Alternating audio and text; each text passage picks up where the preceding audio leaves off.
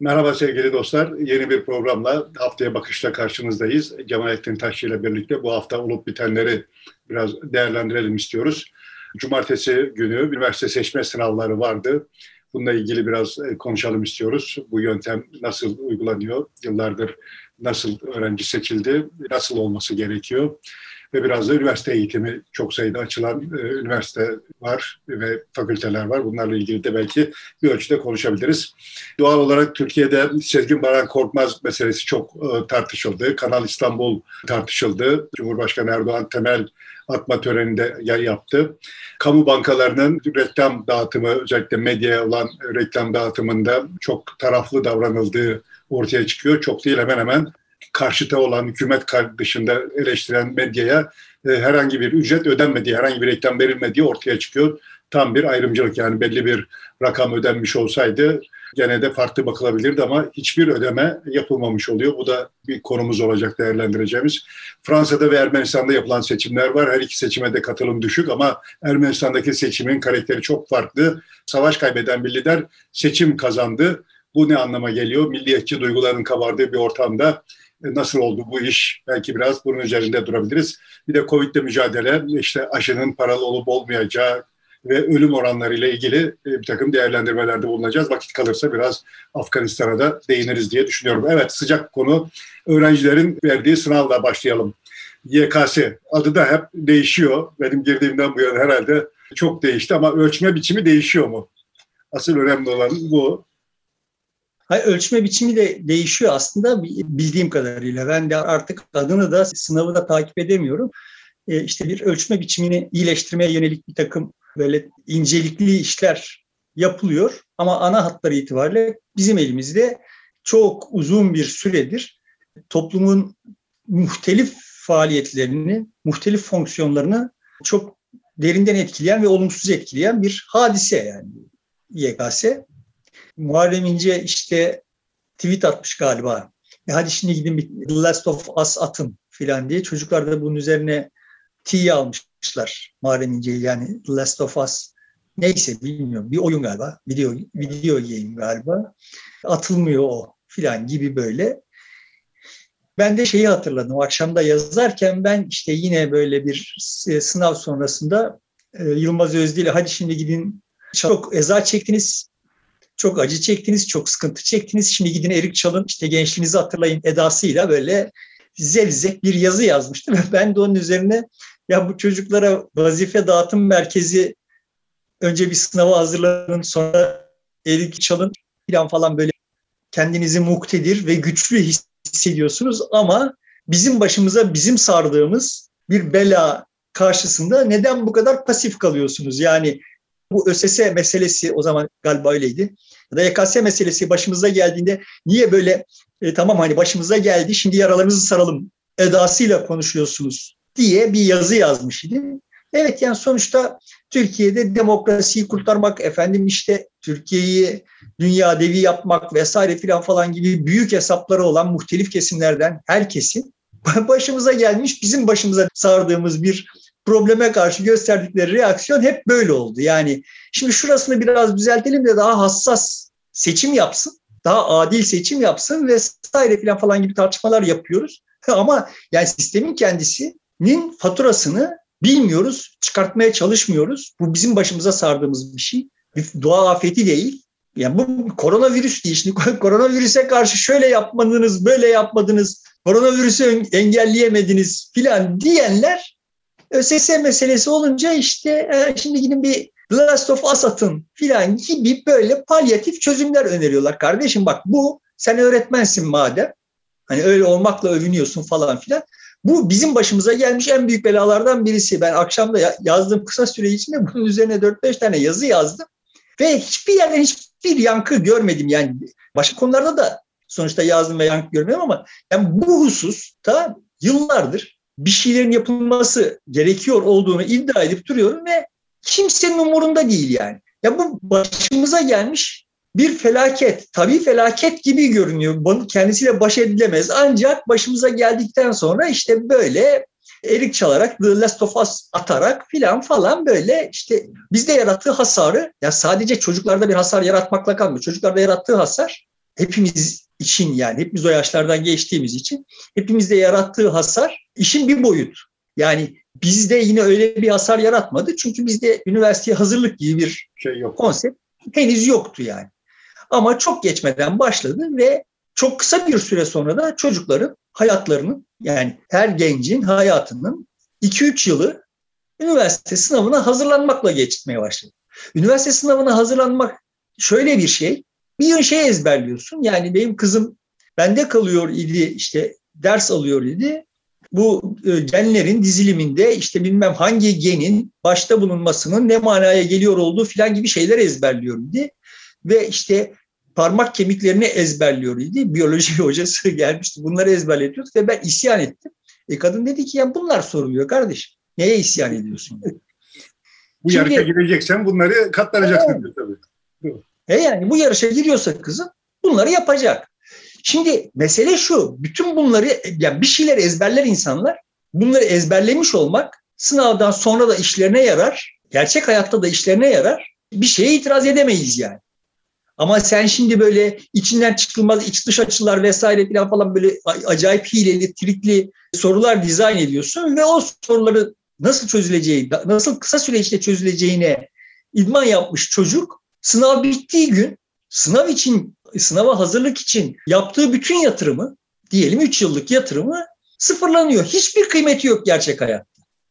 Ya o yaşlar insanların gitar çalmayı öğreneceği, basketbol oynamayı öğreneceği, resim yapmayı öğreneceği, roman okuyacağı, arkadaşlarıyla rekabet içinde yani sosyal rekabet içinde sosyalleşeceği bir insan olacağı yaşlar o yaşlar ya. Sen şimdi o yaşları hayatta hiçbir kıymeti olmayan bir faaliyete yatırtıyorsun. Ondan sonra gidin erik çalın şimdi bunun şeyi ne tedavi edin filan gibi böyle üstten üstten bir de. Kaçınılmaz bir şey. Yani öğrenci sayısı çok fazla, üniversite sayısı az. Dolayısıyla bir seçme eleme yapılıyor. Buna hepimiz kabul ediyoruz. Doğru. Ama bu seçmenin içeriğinin nasıl olması gerektiği tartışma konusu anladığım kadarıyla. Bunu biz sen diyorsun ki 3 yıl işe yaramayacak, sonra unutacağımız, bize yük olacak bilgilerle geçirmek yerine bizi hayata hazırlayan e, bilgilerle donatın ve bunlar üzerinden bir ölçüm yapın. Yanlış anlamadıysam. Bunu ya ben bir şey ben bir şey önermiyorum. Benim birinci önerim şu. Önce bak bunun bize faturası ne? Onu bir çıkaralım. Bunun bir, bunun bir envanterini çıkaralım kardeşim. Bir araştıralım yani. Yani sen şimdi e, bu sınava hazırlık yüzünden senin turizm sektörün baltalanıyor. Çünkü aileler çocuklarının özel dersleri, üniversite hazırlık dersleri vesaire falan falan sebebiyle turizm plan programlarını aksatıyorlar. Bu ailelerin aile içi düzenlerini, aile bütçelerini vesaireyi filan falan her şeyi tepeden tırnağa değiştiriyor ve toplumda da bir adalet duygusu uyandırmıyor. Çünkü olay hani adil olsun diye yapılmış olan olay şimdi şu duruma geldi. Kimin daha çok parası varsa o daha çok özel ders aldırıyor. Daha vasıflı yerlerden özel ders aldırıyor vesaire falan falan ve dolayısıyla onun çocuğu üniversiteye giriyor gibi bir kanaatte yerleşti. Gerçeklik bu mu? Bunu da bilmiyoruz. Yani üniversiteye hazırlık için daha çok para ve kaynak ayıranların çocukları mı giriyor üniversiteye? Bunu bile bilmiyoruz. Ama girememiş olanların kahir ekseriyetinin mazereti bu. Elimizde bir bomba var patlayıp duruyor yani. Her yıl bir defa daha patlıyor. Her birimizi birinci dereceden ilgilendiriyor ve bunu doğru dürüst bir araştırmasını yapmayan, yapmadan bir yıl hükme varmış olan insanlar burada bir tuhaflık görmüyorlar. Beni beni kasıyor olan şey bu yani. Benim kanaatime göre temelde baktığın zaman üniversite eğitimini kimin hak ediyor olduğunu zaten hiçbir ölçme sistemiyle ölçemez. Yani çünkü üniversite eğitimini hak etmek dediğin şeyi tarif etmek başlı başına bir problem. Ben Ankara Fen Lisesi sınavına girdim, kazandım, gittim. Aynı yıl İzmir Koleji'nde fen bilgisinden bütünlemeye kalmıştım. Eğer o bütünlemeyi bütünlemede beni geçirdiler. Ben geçecek notu alamadım yani. Ama o bütünlemede beni geçirdiler fen lisesini kazandım diye. Mesele şu asıl. Eğer iki sene sonra giriyor olsaydım sınava veya sınavın düzenlemesi iki sene erken yapılmış olsaydı ben sınava giremiyordum bile. Çünkü belli bir not baremi getirmişler. Ankara Fen Lisesi'ne ben gittim. O to- topluma ne katkı sağladı? Ben gidemeyecek olsaydım benim yerime gidecek olan gitmiş olması topluma ne katkı sağlam- sağlayacaktı? Bunları öngöremeyiz yani. Böyle böyle bir şeyleri hayal ediyor olmak ve bir sınavla da bu, bütün bunları yapabiliyor olduğunu zannetmek tam bir aydınlanma aklı. Budalalık bu yani. Ölçüsüz bir budalalık. Çok daha relax, çok daha rahat, çok daha az gerginlik taşıyan bir şeyler yapılabilir. Ama önce önce bu bizim yarattığımız bu ejderhanın bize ne yapıyor olduğunu bir hesabını yapalım derdim bu. Şimdi evet ama seni ya, bağışla yani. Şimdi senin de bana sorduğun gibi e senin önerin nedir? Ya benim ben şimdi benim şimdi burada kendi başıma bir öneride bulunmam bu sınavı yapmış olan budalalarınki kadar ciddi bir budalalık olur. Yani bu hepimizin hepimizin kafa yorması gerekiyor olan ve sahiden ciddi analiz gerektiren bir iş yani. Ben akşamda hani provokatif olsun diye bu konuda yazdığım yazıların bir tanesinde şey demiştim yani. ÖSS PKK'dan daha büyük risk, büyük tehlike yani. Büyük düşman neyse adını tam olarak hatırlamıyorum. Ama gerçekten öyle düşünüyorum yani. Ve ama dediğim gibi hani bu olaya bakış açımız yani sanki bir afet gelmiş hani sanki biz yapmamışız da bir afet gelmiş. Şimdi tamam afeti atlattık yaraları saralım. Yaraları da nasıl saracağız? Böyle yine Yılmaz Özdiller, Muharrem İnceler o hasarda rüzgara savurduğumuz çocuklara yine böyle yukarıda şirinlik yapacaklar falan filan. Kimsiniz siz ya yani? Sizin işiniz bu değil kardeş. Eğer biliyorsan ki bu ciddi bir hasar veriyor ve yaranın sarılması gerekiyor. Yani işte erik çal çalmaya teşvik ediyorsan çocukları demek ki biliyorsun ki çocuklar ciddi biçimde hasar gördüler. O zaman bir bunun üzerine yaz, bunun üzerine konuş, bunun üzerine düşün yani. Bu hasarı görmelerine mani olabilir miyiz çocukların diye. Yani bir, bir bütün olarak toplumun tümüyle bütün katmanlarının bu meseleyi ele alıp tartışması, düşünmesi, hesaplaması, buna göre yeniden yeniden değerlendirmesi gerekiyor herhalde. Öyle bir batında çözülecek bir mesele değil. Değil, elimizde veri yok. Demeye çalıştığım şey bu yani. Şimdi Türkiye'de bu kadar e, böyle çok ahkam kesiyor olan işte eğitimciler sendikaları şunlar bunlar vesaire var. Ben mesela Türkiye'de üniversiteye hazırlığın ailelere ekonomik yükünün biliniyor olduğunu zannetmiyorum. Her şeyi geçtim yani. Ailelere bunun ekonomik yükü ne? Şimdi ekonomik yükü derken kastettiğimi tekrar söyleyeyim yani. Şimdi insanlar çocuklarına para harcarlar. Yani sen çocuğuna basketbol kursuna göndermek için de para harcarsın. Ama şimdi o basketbol kursuna gittiği zaman çocuk basketbol öğrenir ve orada basketbol oynayanlarla sosyalleşir. Sonrasında basketbolcu olması gerekmiyor. Ama akşam işten döndüğünde evinin önündeki basket sahasında akranlarıyla basket oynar, stresini atar, hayatla ilişkisi, karısıyla ilişkisi, çocuklarıyla ilişkisi düzelir. Dolayısıyla o basketbol öğrenmek için harcanan paranın aile bütçesinden o olaya tahsis edilen paranın bir karşılığı vardır. Şimdi burada öyle değil yani. Burada bugün sınav oldu. Sınavdan çıktıkları anda çocuklar bu iş için yatırılmış olan ne varsa tamamı buharlaşıyor yani. Aldıkları puana göre bir yere gidecekler ve ama yani o öğrendikleri neler varsa, öğrendiklerini varsaydınız, ezberledikleri neler varsa hiçbirisinin yaramayacak. Hiçbir hükmü yok. Yani böyle bir böyle bir ticaret olur mu ya? Olur mu yani şimdi birilerinin bu toplumun tamamı böyle otursun da kafa yorsun falan. Yani kardeşim bu memlekette böyle yığınla kendisinde çok her şey kendisine sorulsun isteyen kuruluş, kurum, yani üniversiteler mesela. Yani şimdi gelen öğrencilerden şikayetçiler. Şimdi ODTÜ'de biz bir zaman benim akranlarım işte böyle e, şey olmuş, profesör olmuş. Onlarla sohbet ediyoruz. Ben Anadolu Üniversitesi'nde çalışıyorum açık öğretimde. Öğrencinin kalitesi çok bozuk liseden gelenlerin. Bunlarla daha iyisi yapılamaz falan gibi laflar ettiler. Ben isyan ettim. Ya yüzde birle, yüzde yarımla öğrenci alıyorlar ve öğrencinin kalitesi bozuk. Dolayısıyla bizim başarısızlığımızın sebebi lisede eğitiminin başarısızlığı. Lan bir öneriniz var mı?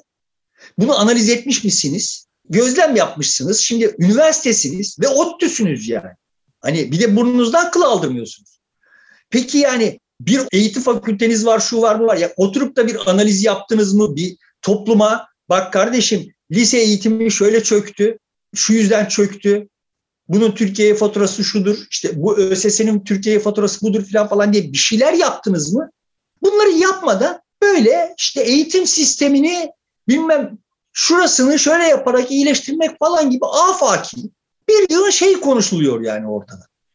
Derdim benim derdim şimdi orada ODTÜ bunu konuşacak, şurada Boğaziçi şöyle konuşacak, burada Öğretmenler Sendikası şöyle konuşacak vesaire. Bu işleri yapmakla yükümlü olan ÖSYM böyle konuşacak. Şimdi mesela o o trajik bir şeydi yani. ÖSYM'nin başkanı vakti zamanında böyle şikayet ediyor. İş yükü çok arttı. Durmadan sınav geliyor. Yeni sınavlar icat ediliyor. Ve işte iş yükü çok arttı. Başa çıkamıyoruz filan diye. Gazeteci soruyor şimdi. Diyor ki e, yeni eleman alın. Diyor ki ben diyor KPSS dışında eleman alamıyorum. E KPSS ile alın diyor. Ya diyor KPSS dediğiniz bir soruya fazla cevap verdi diye bir soru fazla doğru cevap verdi diye birini alacağım. O bizim işimiz ciddi diyor. Bu işleri öyle diyor. Herkesle yapamayız. Lan sen KPSS'yi yapıyorsun ve benim başıma hemşire geliyor, itfaiyeci geliyor, zevzek. Madem KPSS öyle senin ÖSYM'yi alacağın öğrenci ya, e, elemanın kalitesini, kalifikasyonunu belirleyebilecek kabiliyette değil. O zaman niye bu konuda konuşmuyorsun? Niye KPSS'yi yapıyoruz diye sormuyorsun yani. Şimdi tablo böyle demeye çalıştım. Kimse işini yapmıyor.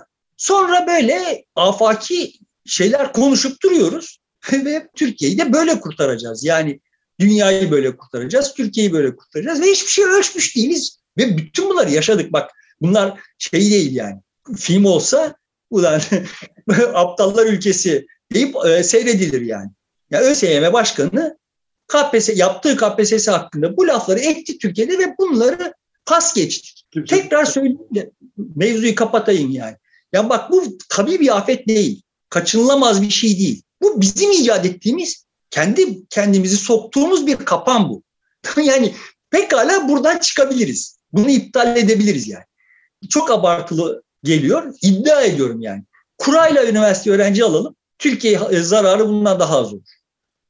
Yani Türkiye bundan çok daha fazla nefes alıyor. Kurayla. Daha önce Galatasaray Lisesi gibi, işte TED Koleji gibi yerlere e, birinci sınıftan, ilkokuldan kurayla öğrenci alıyorlardı. Muhtemelen bunu üniversite içinde yapılabilir.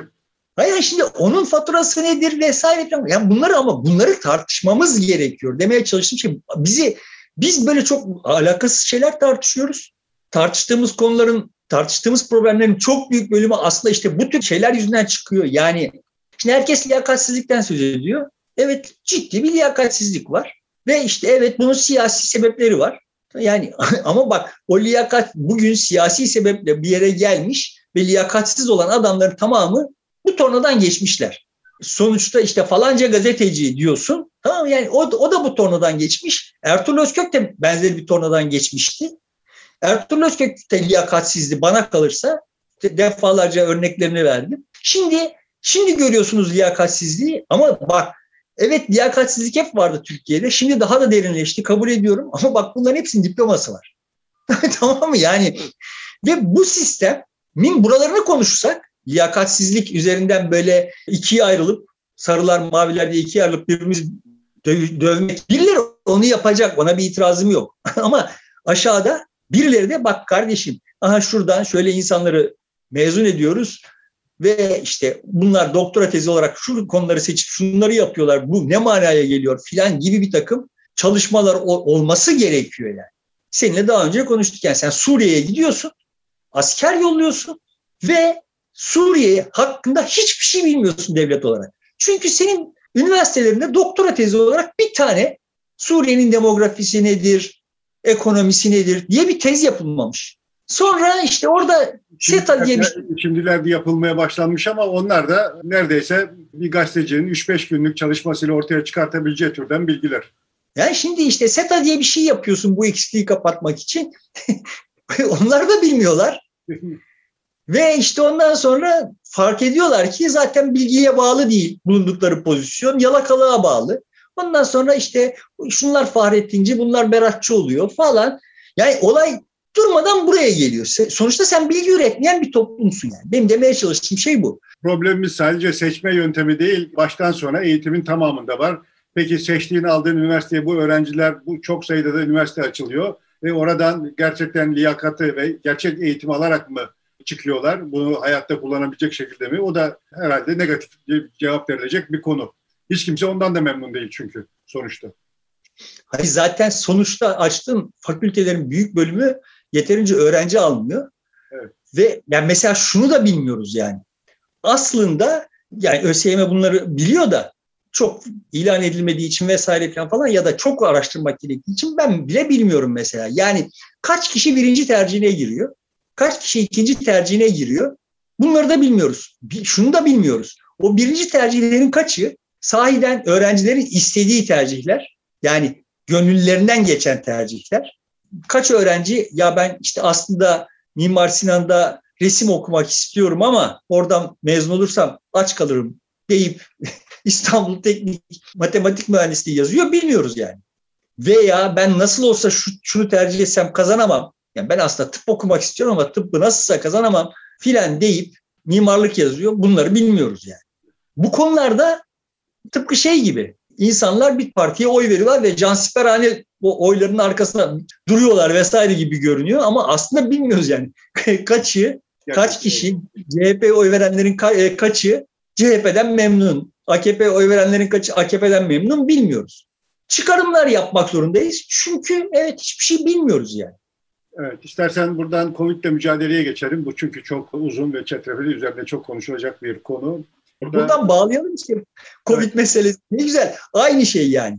Evet. Sonuçta şimdi Fahrettin Koca çıktı dedi ki aslında hani 50 bin can kaybımız var ama bu Dünya Sağlık Örgütü'nün standartlarına göre belirlenmiş olan data biz yani ona uymak zorunda kaldığımız için 50 bin diye açıkladık. Aslında bir 50 binde o standartların dışında Covid'den kaynaklı ölüm ölümümüz var, vefatımız var. İlaveten de bu süreç içinde sağlık sisteminin aksaması yüzünden de bir 50 binden fazla kaybımız var filan dedi. Şimdi biz biz bunları zamanında söyledik. Birçok kişi söyledi. Bak kardeşim açıkladığınız data eksik diye. Vay vatan hainleri siz işte filan falan diye üstümüze hücum edildi. E yani şimdi benim bu konuda kendi payıma işte bir süre kendimce elin erdiği kadar datayı takip etmeye çalıştım. Sonra baktım ki benden çok daha iyi bu işi yapıyor olan işte Almanya'da yaşayan Güçlü Yaman diye bir genç var ve onu takip ediyorum yani. ve şimdi onun yaptığı projeksiyonlara göre 158 bin fazladan ölüm var. Covid'in başından bu yana Türkiye'de 158 bin fazladan ölüm var ve Fahrettin Koca onu doğrulamış oluyor. E şimdi kardeşim biz bu datayı bu kadar amatörce orada kendisini feder ederek bir gencin üretmesiyle mi elde etmemiz gerekiyor? Bunu da daha önce konuştuk. Yani Tabipler Birliği ne iş yapar, belediyeler ne iş yapar? Sonuçta bizi dolandırıyor olan bir devlet var. Dolandırdığını bilmem ne kadar zaman sonra itiraf etti. Ama yani işte ortada böyle bir rezillik var yani. Ve kimse te- tekrar aynı noktaya dönüyorum. Kimse meseleleri data üzerinden konuşmadı. Vay siz bizi dolandırıyorsunuz. Yok siz böyle dediniz. Zaten siz dış mihrakların adamısınız falan filan. Şimdi, ya kardeşim bak bu ya yine orada birileri bunlar tepkişsin ya. Tep, yani işi bu olanlar var ve tamam böyle tepkişsinler. Ama ya bak bize bir data sağlayın ya. Madem biliyordun 50 bin kişi kaybettiğimiz yerde 50 binde ekstra sağlık örgütü, Dünya Sağlık Örgütü'nün standartları dışında ölüm var ve üstüne de sağlık sisteminin aksaklıklarından fazla bir ölüm var. Madem biliyordun söyle bilelim. Biz yani o zaman ha bak bu şundan oluyor, şu şöyle oluyor, burada şunu düzeltirsek şöyle bir şey olabilir filan diye akıl yürütebiliriz. Birileri yürütebilir. Orada bir gerçeklik var. Bu gerçeklikle hiç alakası olmayan yerlerde işte sonra çıkıyor Cumhurbaşkanı diyor ki Türkiye'de aşı bedava ama işte İngiltere'de 100 sterlin. Yani sen hayat neyse şimdi böyle göz göre göre gözümüzün içine baka baka yalan söyleniyor. Tamam. Muhtemelen üçüncü dozun paralı olması herhalde tartışılacak gündeme getirilecek de Cumhurbaşkanı da onun altyapısını şimdiden oluş, oluşturuyor olabilir. olabilir yani. Şimdi ama Covid'e dönecek olursak bu arada şunu söyleyeyim yani. Fahrettin Koca böyle bir açıklama yapıyor. Bir şekilde itiraf ediyor. Ama ben doğru anladımsa TÜİK 2020'nin ölüm istatistiklerini yayınlamamış. Yayınlamayı erteliyor. Yani normalde yayınlamış olması gerekiyor ama yayınlamıyor. Yani bizden şimdi bu ölüm istatistiklerini saklayarak yalan söylediklerini, söylemiş olduklarını bizim tarafımızdan bilinmeyeceğini, bilinmesini ertelemeye falan falan çalışıyorlar. Böyle absürt bir halimiz var ve durmadan bunları konuşuyoruz. Tekrar söylüyorum bunları konuşulması gerekiyor ve konuşalım. Ama bak kardeşim elimizde data yok. Herhangi bir şey merak etmiyoruz. Aslında ne oluyor merak etmiyoruz yani. Sadece birbirimize zarar vermek Güzel. üzerinden bir, bir oyun kurmuşuz. Hep biz zarar görüyoruz yani. Benzer bir durum Kanal İstanbul'da da var. Şu Covid'i bitirmeyelim.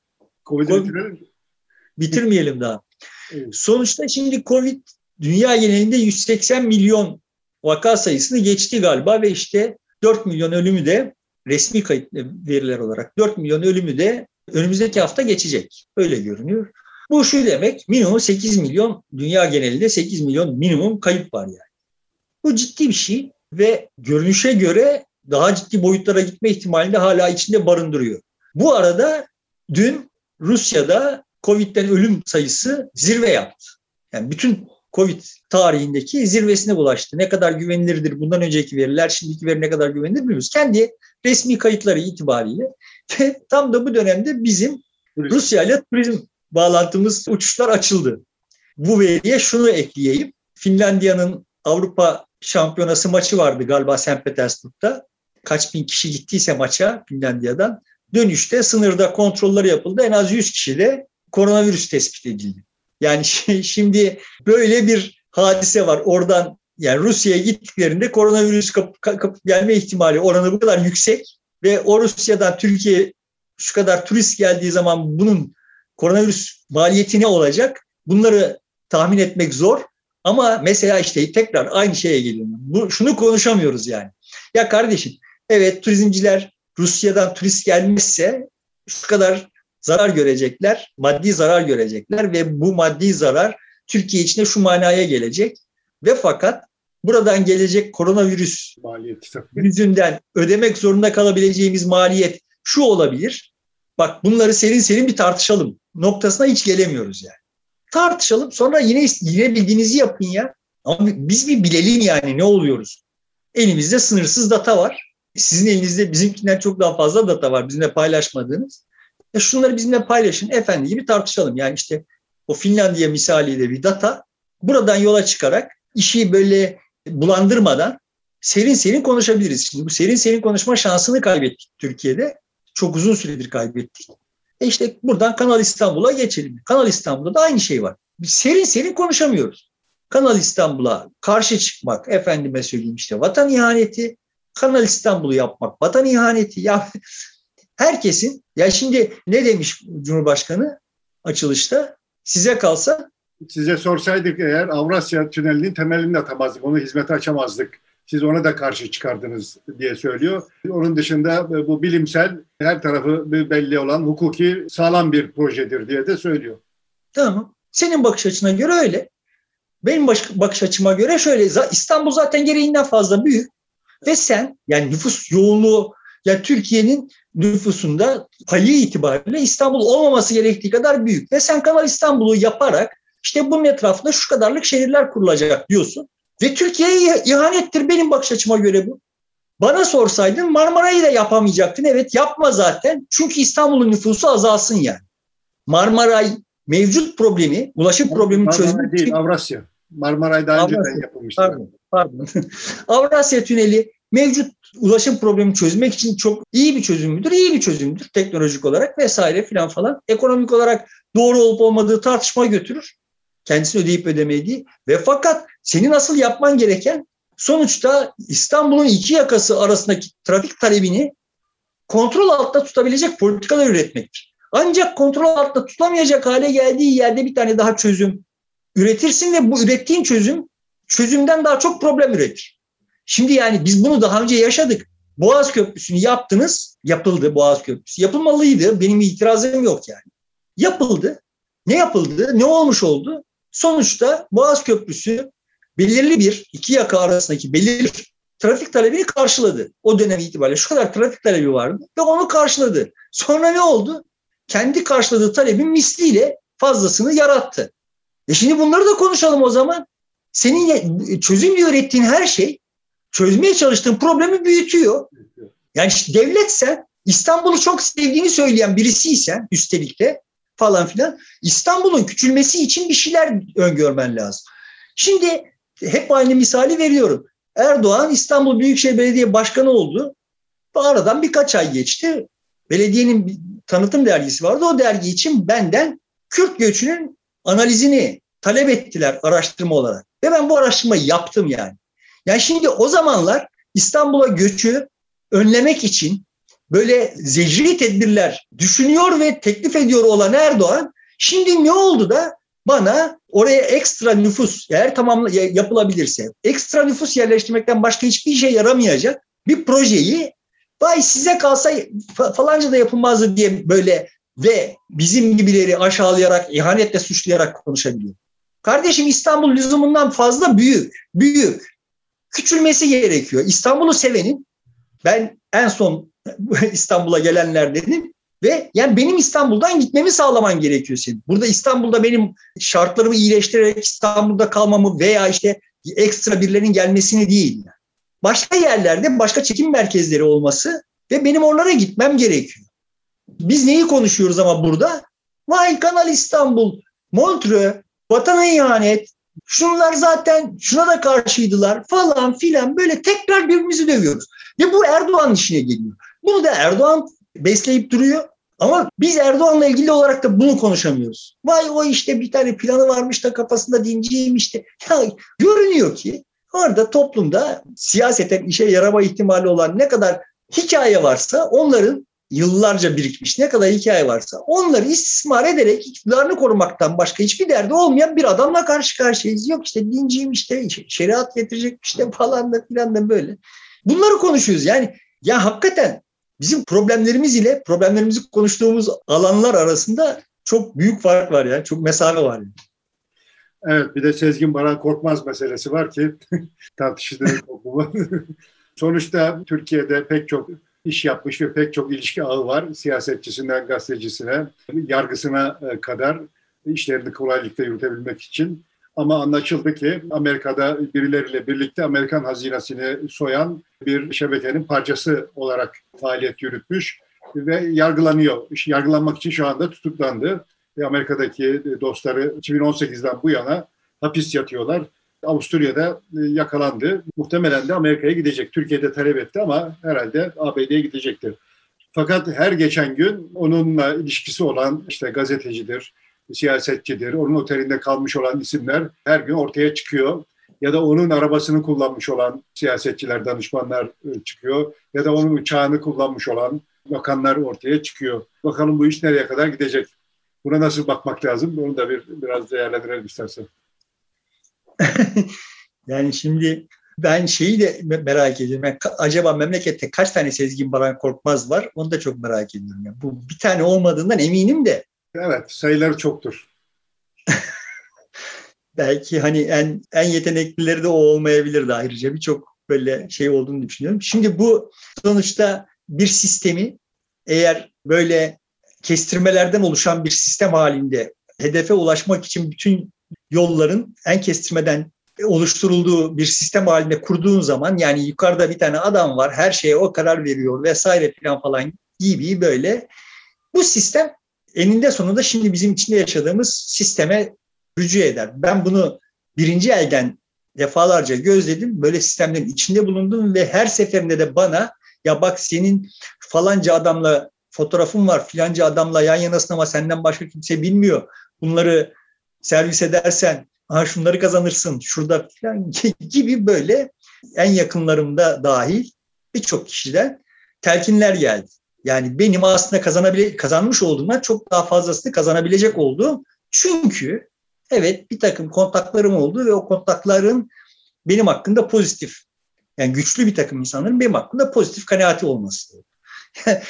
ben de boomer olduğum için, eski nesil olduğum için böyle kontaklar sayesinde ve o kontaklardan habersiz kazanacak olduğum ne varsa onu kendime yakıştıramadım yani. Benim kendilerine çalıştığım ve bana çok iltifat eden bir yığın insanın telefonu bende yok. Çünkü yani bir şirket adına temas etmişim. Şirket bypass etmeye tenezzül etmedim. Onlar te, talep etmedikçe yani. Karşıdakiler talep etmedikçe. Kendimi övmek falan derde değilim. Sonuçta içinde yaşadığım şey şu. Orada bunun ne kadar geçer akçe olduğunu sayısız örneğini gördüm. İçinde yaşadım. Yani. Hiçbir zaman bu kadar ciddi perişanlaşmamıştı. Çünkü hiçbir zaman bu kadar tek adam Yani güç bu kadar bir kişinin elinde toplanmamıştı. Yani Özal rahmetli de çok güçlüydü ama sonuçta böyle bir tek adam değildi. Sonrasına gelenler de işte atıyorum yani Tansu Çiller de kendi ölçeğinde çok güçlüydü. Ama hep karşıda dengeleyecek, dengeleyemese de tedirgin edecek güç odakları var idi yani. Şimdi bunlar ortadan kalktı. Kademe kademe yani denetleme mekanizmalarının tamamı kademe kademe ortadan kalktı. Ve işte sonuçta SETA'da istifa eden bile vay işte yalakalık yaparak Sayın Cumhurbaşkanı'na Cumhurbaşkanı'nın projelerine ya sana Cumhurbaşkanı'nın projelerine hizmet et diye bir şey değil. Senin bir fikrin olduğu varsayımıyla oraya oturmuşsun. Bir fikrin yokmuş yani. Cumhurbaşkanı'nın fikirlerini kılıf uyduracakmışsın. İşin buymuş. Ama şimdi herkes için böyle. Ben şimdi sana son derece basit bir soru sorayım. Diyelim ki Erdoğan'ın başına taş düştü. Birdenbire bu işlerin bu kadroyla olmayacağını idrak etti. Sistem aynı kalmak kaydıyla dedi ki ya Celal gel seni Milli Eğitim Bakanı yapalım. Gittin. Tamam yani ve milli eğitimle ilgili de işte böyle hakikaten bir şeyler yapılması gerektiğini düşünüyorsun falan. Orada bürokratlar var onların arasında da böyle bir şeyler yapılması gerektiğini düşünüyor olanlar var. E sen şimdi bir şey yaptın ve seninle ilgili hemen yukarıya bir şey gitti. Bak bu Celal'in tehlikeli fikirleri var. Sizin işte imam hatiplerle ilgili imam hatiplere yeterince kayıt olmamış olmuyor olmasından kaynaklanarak bu imam hatip liselerin bir kısmını Anadolu Lisesi yapmak gibi bir acaba hangilerini yapsak falan gibi bir fikri var falan diye senin hakkında bir ispiyon gitti. Senin orada yapacağın tercih şu ya sepetleneceksin senin yaptığını yapmayacak birisi gelecek ve bütün derdi gücü şimdiki Ulaştırma Bakanı gibi yani böyle Kanal İstanbul'a mazeret uydurmaktan başka hiçbir işi olmayan bir duruma düşeceksin. Yani çünkü Erdoğan öyle istiyor yani. Böyle olduğu zaman işte onun bir kademe altında o Ulaştırma Bakanı orada kendisini tahkim ettiği zaman o güçle, o gücün yanında bulunmakla birileri, onun yanında bulunmakla birileri falan falan artık sadece bu gücün paylaşımı üzerinden bir iş yürüyor. Yani sen eğer normal şartlarla hisse alış satışlarıyla vesaireyle falan falan bir takım işler yapabilecek bir adam isen bir takım adamlar senin tepene biniyor elindekine işte 20 milyon dolarlık şeye 3 milyon dolar vererek çöküyor vesaire. Çünkü falancayla yan yana.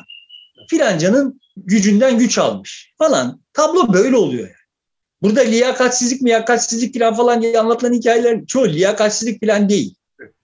Görünüyor ki Sezgin Barak Korkmaz, Korkmaz çok liyakatli bir adam. Yapabilir misin yani yaptıklarını? İngilizce bilmeden gidip Amerika e, şeyini dolandırmış, devletini dolandırmış adamların paralarını Türkiye'ye getirip burada işte bir takım hikayeleri döndürebilir misin? Sezgin Barak Korkmaz'ın yaptıklarının hiçbirisini ben yapamam. Adam yani büyük bir beceri sergilemiş. Demek ki yani mesele liyakat meselesi değil. Mesele bir sistematik bir to, sosyal örgütlenme meselesi ve bu sosyal örgütlenmede bizim başımızı derde sokuyor olanın neler olduğunu üzerine de kafa yoramıyoruz. Şimdi şeye gelelim ama. Şunu görmüş olduk değil mi bu vesileyle? Amerika'da Mormonlar diye birileri var ve bu birileri tuhaf bir inanç sistemleri var ve bu inanç sistemlerine dibine kadar bağlılar. Yani bunun için devleti dolandırmak vesaire falan falan gibi organize işler yapmak da dahil ama işte devletin kanunlarına aykırı olarak çok eşlilik vesaire falan falan gibi bir takım işleri de gizli, saklı gizli yapıyorlar. Yani sonuçta toplumun bir kesimi ile devlet arasında bir sıkıntı var. Şimdi orada o mormonların olması Birleşik Devletler'in performansı üzerinde negatif bir etki yapmıyor ve veya buna bir mazeret oluşturmuyor. Şimdi Türkiye'de ne oluyor? Öyle orada bir tane tarikat şeyi bilmem abuk bir şey yapıyor. Türkiye'nin bütün geri kalmışlığı o tarikat şeyhinin temsil ettiği ne varsa onun üzerinden açıklanıyor. Ve herkes huzura eriyor. E, tabii ki o tarikat şeyhi 12 yaşında kıza tecavüz etmesin. Ve tabii ki yani bunun olmaması için ne gerekiyorsa bunları da yapalım vesaire yapalım. Ama bu açıklamalar veya orada o tarikat şeyhi üzerinden birçok kişiyi zan altına bırakacak şeyler bizim başımızı derde sokuyor. Yani. Bak bu Birleşik Devletler'de de var daha daha fenaları da var yani. Birleşik Devletler'de. Yani yaşadık biz hatırlıyorsun. Manyağın birisi hadi hep beraber intihar ediyoruz dedi diye hep beraber intihar ettiler. Öyle tarikatlar da oldu Birleşik Devletler'de. Sonuçta cinsel istismarsa dibine kadar yapan, işte bu mormonlardan görmüş olduk ki yani devlet de ekonomik olarak dolandırmaksa onları dibine kadar yapan sayısız kuruluş var. Örgütlenme var ve toplumlar böyledirler yani. Toplumu sterilize etmeye kalk. Yani daha doğrusu bunlara bakarak toplum hakkında yargıda bulunamaz. Her toplum kendi içinden bunları, sen bunların hepsini temizlesen, bir, bir, bir yol olsa temizlesen toplum bunları yeniden üretir. Marjları üretir yani onların toplumun gidişatını etkileyemeyecek şekilde e, marjinalize edilmesi ve ortaya çıktıkça da terbiye edilmesi, cezalandırılması gerekiyor. Başka da bir yöntem yok orada. Hayır bunlarla mücadele edeceksin vesaire falan. Buradan bir takım genellemeler yapmayacaksın. Toplumla ilgili kanaatlerini yeniden gözden geçireceksin. geçireceksin. Toplum böyle bir şey. Bak toplum bunları üretiyor kardeşim. Bunu bu kimsenin bir yerlerde planladığı, projelendirdiği, işte Amerika Birleşik Devletleri'nin başını derde sokmak için e, ürettiği bir şey değil yani. Yani KGB veya işte Mossad Amerika'yı kontrol etmek için falan falan bunları yapmıyor yani. Senin içindekiler de böyle. Toplumların dinamikleri var ve bu dinamikler bunları böyleler. Toplumlar sterilize edilebilir şeyler değiller. Edilmeleri gerekmiyor. Edilmeleri için yapılan müdahaleler steril olmamalarının yarattığından çok daha ağır faturalar üretir. Ve öğretti. Biz bunların içine yaşadık. Başımıza gelenlerin çok büyük bölümü buradan geldi. Filan yani bu vesileyle hani bunu da söylemiş olayım. Sonuçta Sezgin Barak Korkmaz hadisesinin hakkında herkes çok fazla konuştu. Yani ben de hani konuşmak kaçındığımdan değil de ekstra söyleyecek herhangi bir şey de yok. Tekrar söyleyebileceğim şey yani Sedat Peker işte bir tarafından dürttü bu çıktı ama başka bir yerlerden dürtse biliyorum yani birçoğunu birçoğunu hissederek biliyorum. Böyle çok insanla tanıştığım için biliyorum. Yani öyle güç gücün yanında bulunmak üzerinden bir marifet sergileyen ve olağanüstü işlere kalkışmış bir kısmını başarmış tanıdıklarımız da var. Çok sayıda insan var tabii. Gücü kullanarak kısa sürede paraya ulaşmak gibi bir anlayışları var, sistemler var. Sorun galiba Türkiye'de pek çok mekanizma buna izin veriyor, destekliyor, besliyor. Problem bu. Bunu aşması lazım. Diğer ülkelerde mücadele belki daha önde. Bizde o kadar e, mücadele etme hassasiyeti yok gibi duruyor. Bu arada ben hani gözümü yaşartan bir şeye şahit olduk bugün, dün. Senin meslek kuruluşun Veys Ateş'i üyelikten atmış. Evet. Ya şimdi esas mesele böyle şeyler yani. Sonuçta bu devlet projesi vesaire falan ya bak kardeşim bir meslek kuruluşuysan kendini temizlemiyor isen seni de temizlemeye kalktıkları zaman bu çok biçimsiz sonuçlara yol açar. Şimdi Veys Ateş gibi başka temizlenecek bir birçok kişi de var yani. Var. O geldikçe muhtemelen onlar da, adım atacaktır. Burada gerçekten Türkiye Gazeteciler Cemiyeti artık İstanbul Gazeteciler Cemiyeti diye geçiyor adı Türkiye Gazeteciler Cemiyeti olsa da bir üyesini attı. Savunma yapmaya ihtiyacı bile duymamış Vecdi ama sonuçta hemen hızlı bir şekilde karar aldı, uyguladı, ihraç etti. Bu önemli bir e, gelişme. Muhtemelen bunu, böyle... bunun başka birkaç örnek daha takip edebilir önümüzdeki günlerde. Çünkü sırada bazı isimler de var. Yani herkes böyle davransa vay efendim mesleki kayırmacılık vesaire işte ideolojik kayırmacılık falan filan gibi şeyler olmasa zaten o zaman birçok şey yoluna girecek. Yani kurum kurum kendisini temizlemeye kalktığı zaman, kurumlar kendini temizlemeye kalktığı zaman hem kurumların saygınlığı artacak vesaire hem de o zaman liyakatsizlikti şuydu buydu bunlarla şikayet etmemize gerek kalmayacak. Yani kurumun kendi saygınlığı arttığı zaman benim basına olan saygım artacak. Ben saygıdeğer bir basına sahip olduğumu düşündüğüm zaman bir Türkiye Cumhuriyeti vatandaşı olarak dünya ile ilişkim değişecek ve bütün bunların üzerinden oluyor olup biten yani. Şimdi tam da buradan kamu bankalarının reklam dağıtımına geçelim. Aslında dağıtmamasına reklamı belli bir e, kesime vermesi de söyleyelim. Mesela Türk Gün gazetesi en yüksek reklamı alan gazete çıktı yayınlanan tabloya göre.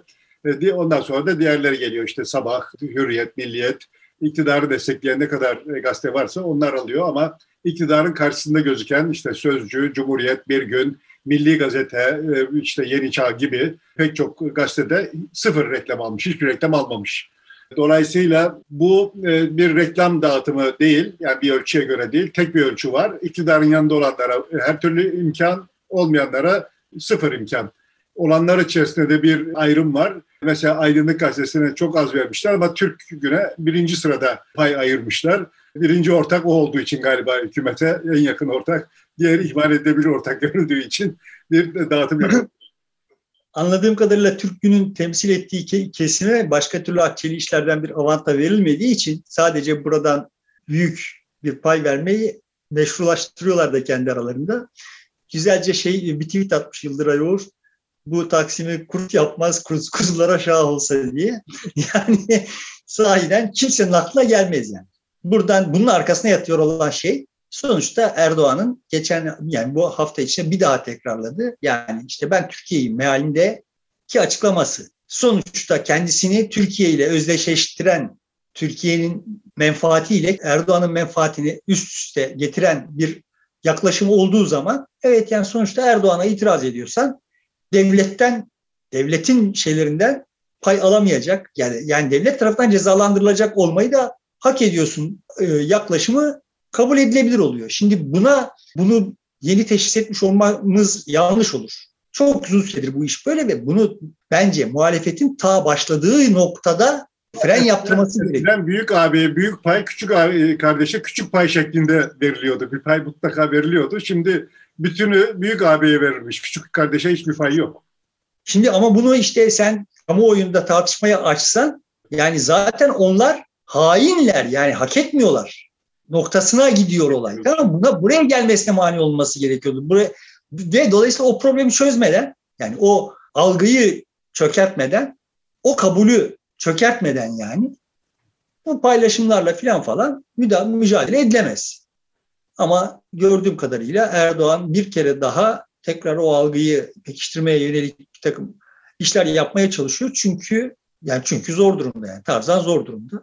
Öyle görünüyor. Nereye varacak hikaye bu muhalefetin tutumuna bağlı ve muhalefette bu konuda bence tekrar söyleyip geçelim yani. Bence sınıfta kalıyor. Evet. İstersen buradan Ermenistan seçimlerine geçelim. Burası ilginç bir e, sonuç ortaya koydu. Ermenistan'da bir Dağlı Karabağ'da savaş oldu. 44 gün sürdü ve bu savaşı Ermenistan beklenmedik bir şekilde kaybetti. Savaşı onlar başlatmıştı. Halbuki buna rağmen e, kısa sürede kaybetti. Bekleniyordu ki o savaşçının kaybetmesinden sonra neredeyse e, öldürülmek istendi Paşinyan, başbakan olan. Ama o da Genelkurmay Başkanı'nı görevden aldı. Onlar üzerine hemen faturayı kesti. Sonuçta bir seçime gidildi. Seçimde %50 katılım var. %50'nin hemen biraz altında ama katılanların %54'ünün oyunu Nikol Paşinyan aldı. Bu beklentileri aşan bir şeydi. Halbuki 24-25 gibi bir şey bekleniyordu. E, Robert Koçaryan da rakibi olarak 21 puanda kaldı. Diğerleri de işte onların daha altında yer aldılar. Bu aslında çok şaşırtıcı bir e, tablo. Milliyetçi duyguları çok hakim olduğu Ermenistan'da savaş kaybetmiş olan bir liderin yeniden seçim kazanmış olması bize herhalde çok şey söylüyor.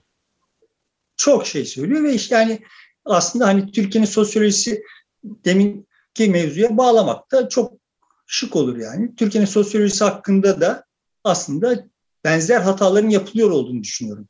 Ermenistan hakkında yapılan tahminler ne kadar hatalıysa Türkiye sosyolojisi hakkında yapılan tahminlerin de aynı derecede hatalı olduğunu düşünüyorum. Şimdi Ermenistan seçiminin hikayesi neydi? Kaybetmiş, kaybetmeyi alışkanlık haline getirmiş ve işte böyle bunu demokrasi demokrasi gibi kavramlarla kamuoyuna satmaya çalışıyor olanlar var.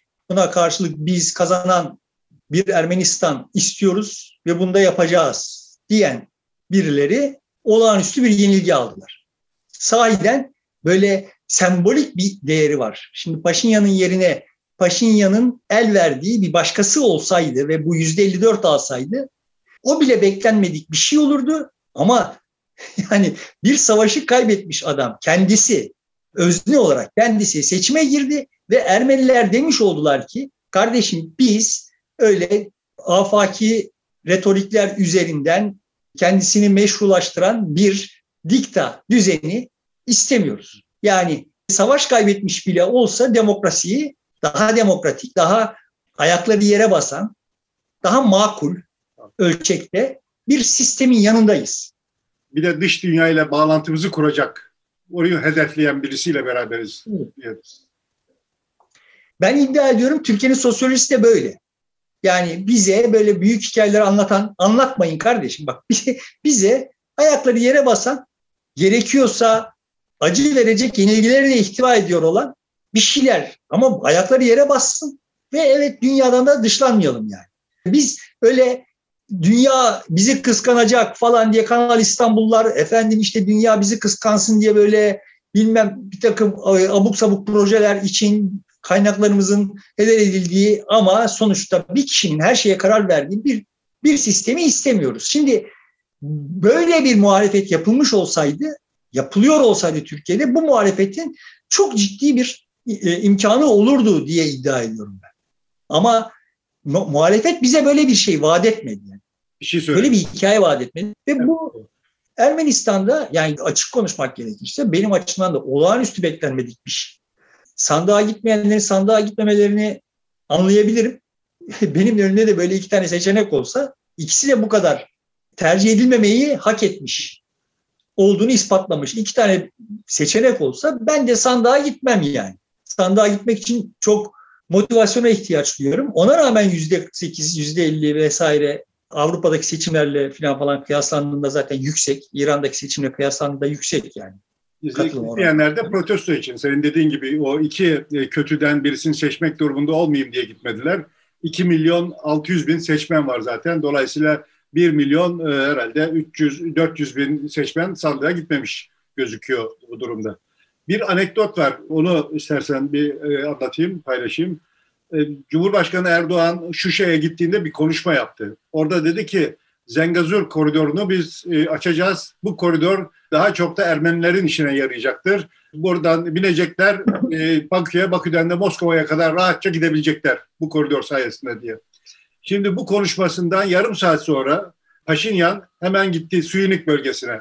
En az destek gördüğü bölge. Orada dedi ki evet bu koridor bizim lehimizedir, Ermenistan'ın lehinedir. E, bunu desteklememiz gerekir mealinde e, bir konuşma yaptı. Yani Erdoğan'ın vermiş olduğu pası kullanmış oldu. Hiç Erdoğan söyledi, şu dedi, bu dedi gibi bir şey yapmadan çok pragmatist davranarak orada neticeyi de almış oldu. Böyle de bir kişi aynı zamanda yani dışa açılma fikrini anlatırken işte böyle bir koridorun açılmasının ne kadar gerekli olduğunu kim söylerse söylesin bunu kendisinin bir faydasına dönüştürerek seçimde hemen kampanyasını ekledi. Yarım saat içerisinde gitmiş oraya hemen konuşma yapmış. Evet. Sonuçta hepimizin hayatında her zaman bize e, düşmanlarımız da pas verebilirler. Yani dünyayı böyle görmek gerekiyor. Böyle düşmanlardan arındırılmış bir dünya hayali de yanlış da. Ama buradan şu bu vesileyle şunu da söylemiş olayım. Yani bizim içeride bize sattıkları bu işte kardeş Azerbaycan'la bu e, adi Ermeniler kapıştılar ve biz de onlara yardım ettik ve burada Azerbaycan işte esir Karabağ kurtardı hikayesi başından sonuna palavra. Böyle bir şey yok. Karabağ'dan Ermeniler çıkartıldı, oraya Ruslar yerleştirildi ve biz de yokuz. Azerbaycanlılar da yok yani Karabağ'da. Şimdi Ermenistan'daki seçimde bu gerçeklik ne kadar etkili oldu bunu bilmiyorum. Yani içeride ne bu ne kadar biliniyor, ne kadar içe sindiriliyor bunları bilmiyorum.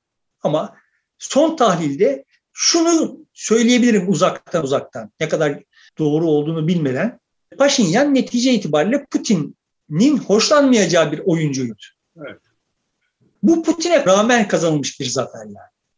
Bunun mümkün olması birçok başka şeyin de mümkün olduğunu gösteriyor ve ayrıca da bize Rusya hakkında da ipuçları sunuyor. Tabii onları değerlendirmek için çok daha teferruatlı analizlere ihtiyaç var yani. Evet.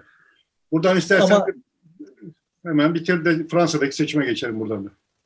Hayır zaten böylece bu bütün bu seçimler üst üste ol, oluyor olan seçimler bize bir, bir hikaye anlatıyor yani İngiltere'sinde olan o küçük seçim arkasından İran seçimi arkasından Fransa seçimi arkasından Ermenistan seçimi dünyanın bir şeyi doğurmaya çalışıyor olduğunu galiba bu sefer doğuruyor olduğunu. Evet. Yani Fransa'daki seçim sonuçlarını bir hatırlatalım da çok kişi belki bilmiyor olabilir.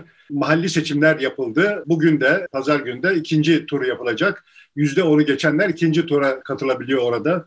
Ee, ilk turda yüzde elli alanlar kazanmış oluyor. E, almayanlar seçime girecek. Fransa genelinde yapılan seçimlerde beklenmedik şekilde bir sonuç çıktı. İlk turda merkez sağdaki cumhuriyetçiler birinci oldular. Yüzde 27 oy aldılar.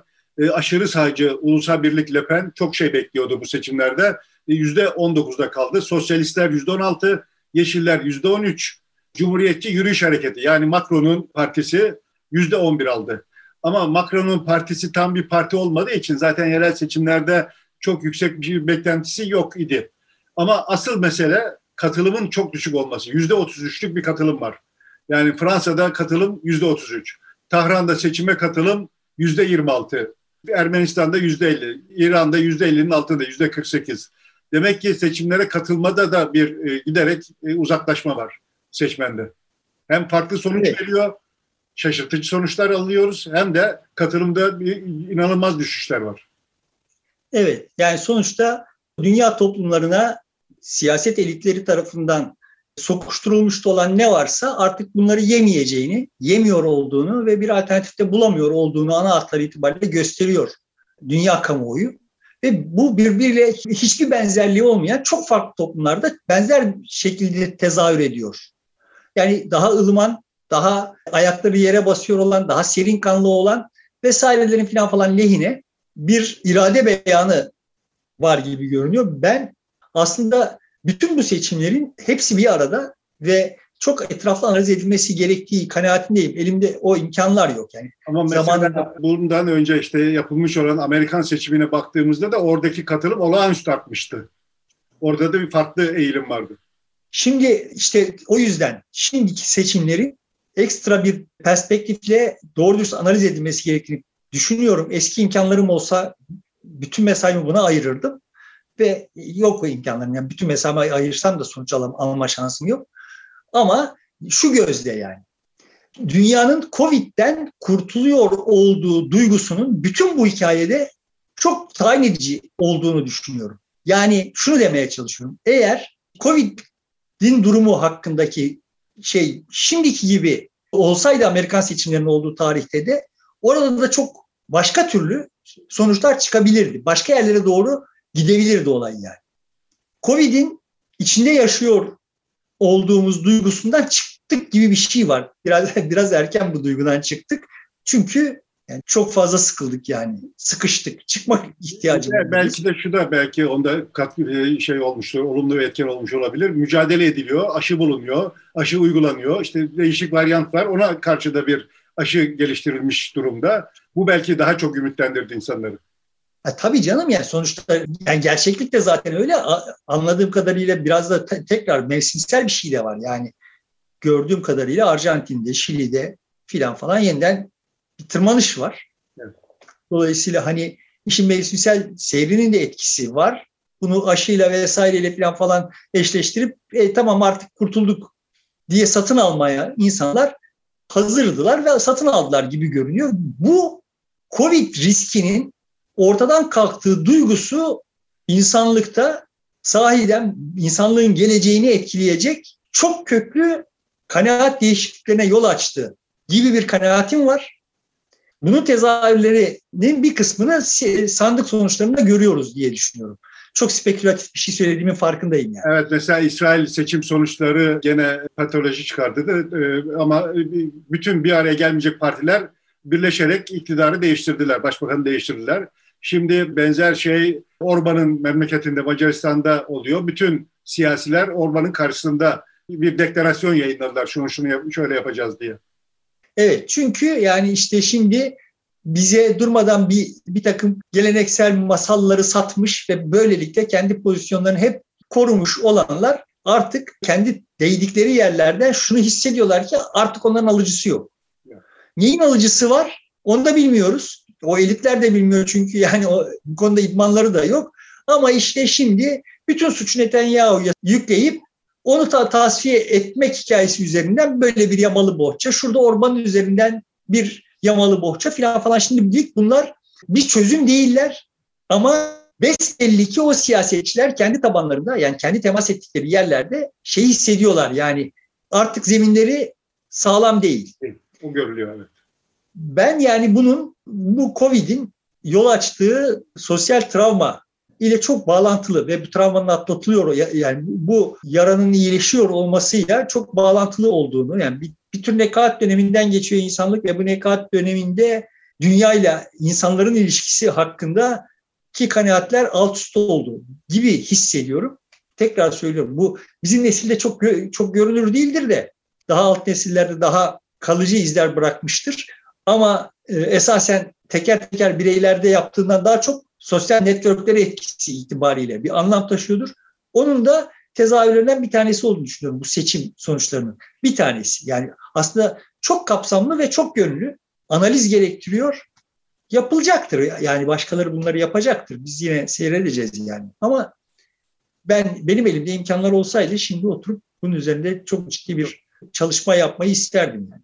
Evet aslında sonuna geldik. Afganistan meselesi var. Türkiye orada bir görev e, üstleniyor ama onu e, çok fazla tartışmamızın gereği yok. Henüz e, görüşmeler sürüyor. Muhtemelen Türkiye o görevi üstlenecek gibi gözüküyor. Rusya'nın da rızasını muhtemelen aldı. Erdoğan görüştü Putin'le telefonda.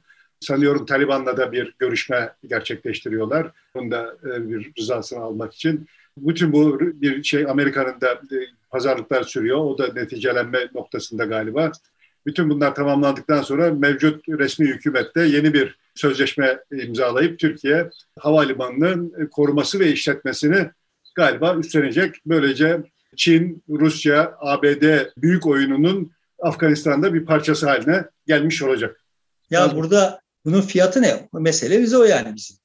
Yani biz sonuçta yani böyle uçan kaçan herkesin kıskandığı Türkiye olarak işte Avrupa Birliği'nden 3 milyar dolar gelirse onlar adına şu görevi, falanca yerden şu kadar para gelirse onlar adına da şu görevi, bize uyuyormuş, uymuyormuş, yakışıyormuş, yakışmıyormuş, bizim insanımızın işine yarıyormuş, yaramıyormuş. Bunlara bakmadan her göreve koşarız. Yani sonuçta hikayemiz kaç para veriyorsunuz kardeşim? Herkes bizi kıskanıyor da evet. sonuçta parayı veren onlar, ve işe koşulan biziz. Evet, yani. bir yandan böyle de bakılabilir ama öte yandan zaten biz Türkiye olarak bu meselelerle ilgilenmemiz gereken ana konularımızdı. İşte Afganistan gibi İç Asya'ya açılan bizim miferimiz olabilecek bir yerde mutlaka olmamız bunları, gerekiyor. Görüşte var. Bunları, bunları kimseden para istemeden böyle paz, çirkin pazarlıklar yapmadan falan filan efendi gibi yapıyor olan bir Türkiye, saygıdeğer bir Türkiye olurdu. O paralardan daha çok şey kazanabilirdi. Burada böyle çingene pazarlığıyla yapılıyor olan şeyler bana böyle Türkiye zaten bunları yapması gereken bir ülke falan diye satamazsın yani. Ben ben satın almam yani. tabii ki Türkiye tabii ki Türkiye isterdim ki bir Türkiye Cumhuriyeti vatandaşı olarak evet isterdim ki Afganistan'da bir daha makul Afgan, Afganistan ahalisi için daha makul, daha yaşanabilir bir hayat için bir takım rollerimiz olsun ve işte mesela diyelim ki o havaalanının ulaşıma açık olması gibi bir fonksiyonu da biz üstlenelim evet. Yani başka kimse üstlenmiyorsa bir üstlenelim Türkiye Cumhuriyeti olarak filan. Bir, evet yani bu bize yakışır. Neyse bunun bedelini de ödeyelim. Veya işte Suriye'de memleketi yağmalanmış bizim yağmaladığımız olması olmasaydı da yani memleketi yağmalanmış insanlara evet kucak açalım. Türkiye olarak bunu yapalım, yapabilecek gücümüz olsun ve yapalım. Bunu da kimseye başına kalkmayalım. Kimseden de bunun için para almayalım isterdim. Ben de bir Türkiye Cumhuriyeti vatandaşı olarak böyle bir Türkiye isterdim yani. Şimdi evet bunları yapıyoruz ve böyle ucuz, yani Türkiye çok ucuzlatan bir şeyle, bir edayla yapıyoruz. Ve bunlar bana vatanseverlik falan filan öğretiyorlar. Yani insanın içine çok bir dokunuyor. Diyelim burada bitirelim o zaman. Haftaya yeni bir programda buluşmak üzere. Şimdilik hoşçakalın sevgili dostlar.